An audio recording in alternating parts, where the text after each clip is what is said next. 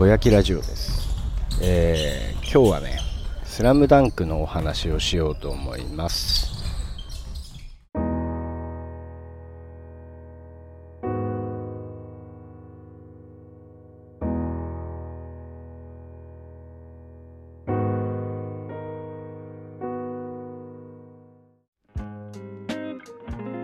はいというわけで、えー、第2回になりますね。第1回の自己紹介放送と立て続けに2本撮りで撮ってます。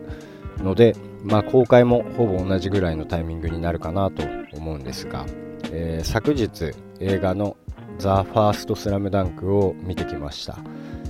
スラムダンクってうん思い入れがあって僕が小学校5年生ぐらいの時に始まったと思うんですね。その当時「少年ジャンプ」っていうのは僕ら小学生にとっては一番面白い漫画でしたから影響力がすごくて、まあ、バスケットボールってそれまで正直なところ女子がやるスポーツ、えーと、小学校4年ぐらいで特設サッカーっていうのが始まるんですけど男子がサッカーで女子は特設バスケ。っていう感じだったのでこうバスケットボールって女の子がやるスポーツっていうイメージが強かったんですけど「スラムダンクが始まったことでちょっとやってみようかなって思ったんですよね。でそれがきっかけで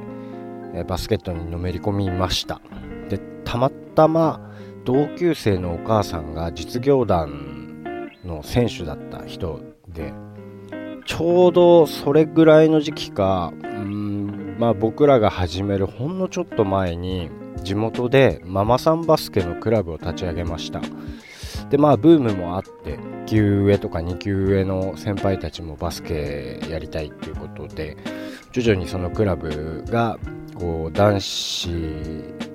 のいるバスケットクラブになっていくんだけど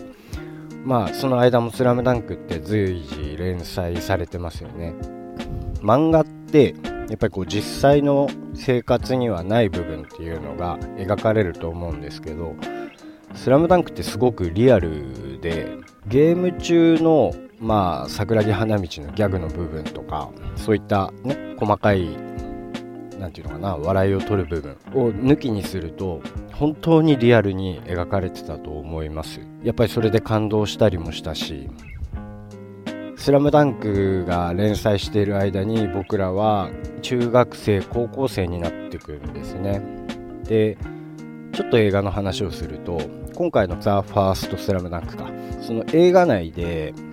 最強三能みたいな形で月刊バスケットボールっていう雑誌が出てきます。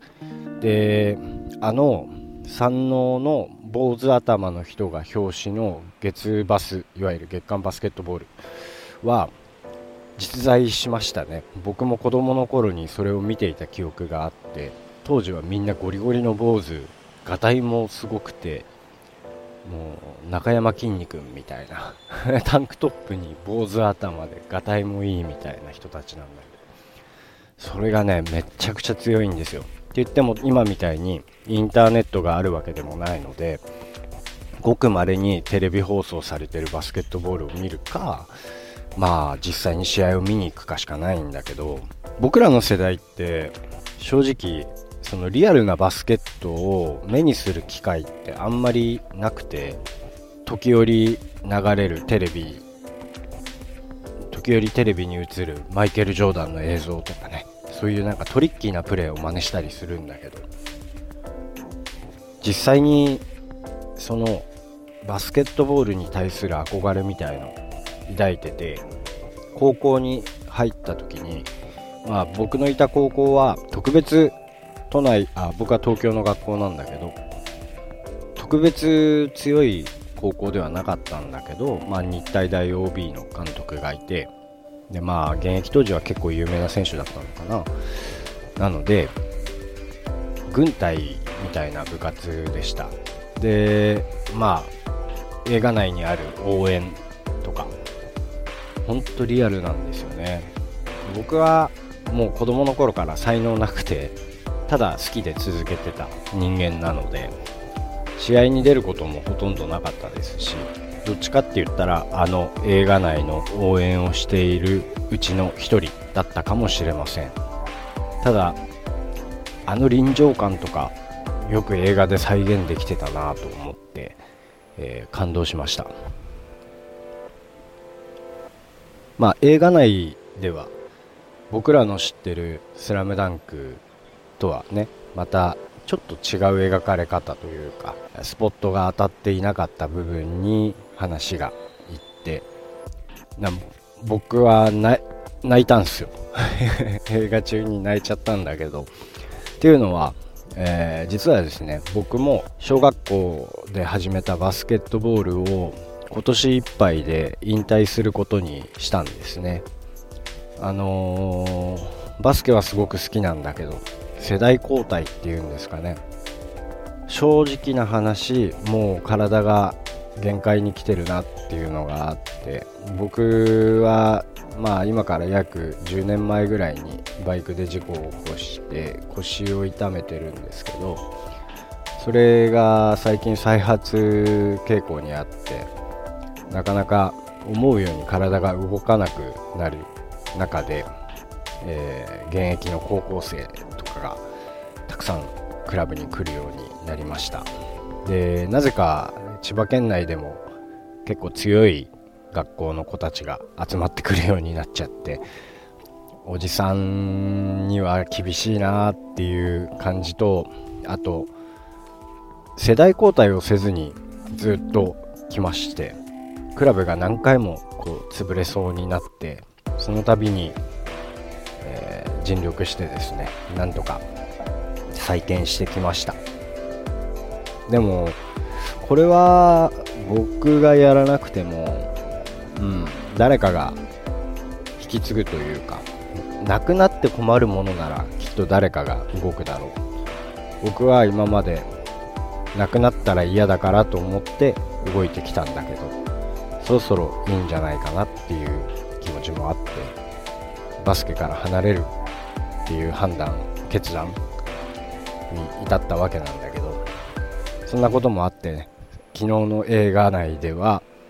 えー、これまでの自分のバスケ人生を振り返りながら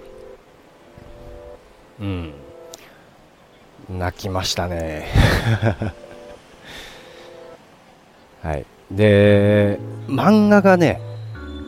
スラムダンク持ってたんですけど全巻。2回ほどなくなってるんですよね。全巻買ってなくなって全巻買ってなくなる。誰かが持ってる。もしくは誰かが売ってしまったかもしれないんだけど僕の手元にあった「スラムダンクはいつもなくなるんですよね。はい。なのでちょっと見返せてなくて、えー、今回の映画の流れでいくとどうしてももう一回読み直したくなる部分っていうのが多々あるので、うん、漫画喫茶に行って読むかもう一度買い直すかちょっと今考えてるんだけどもう一度映画の方も見てみたいなと思ってます。そんな感じで、えー、取り留めのないぼやきを今日もお伝えしました、えー、今後ねまたこのチャンネルを、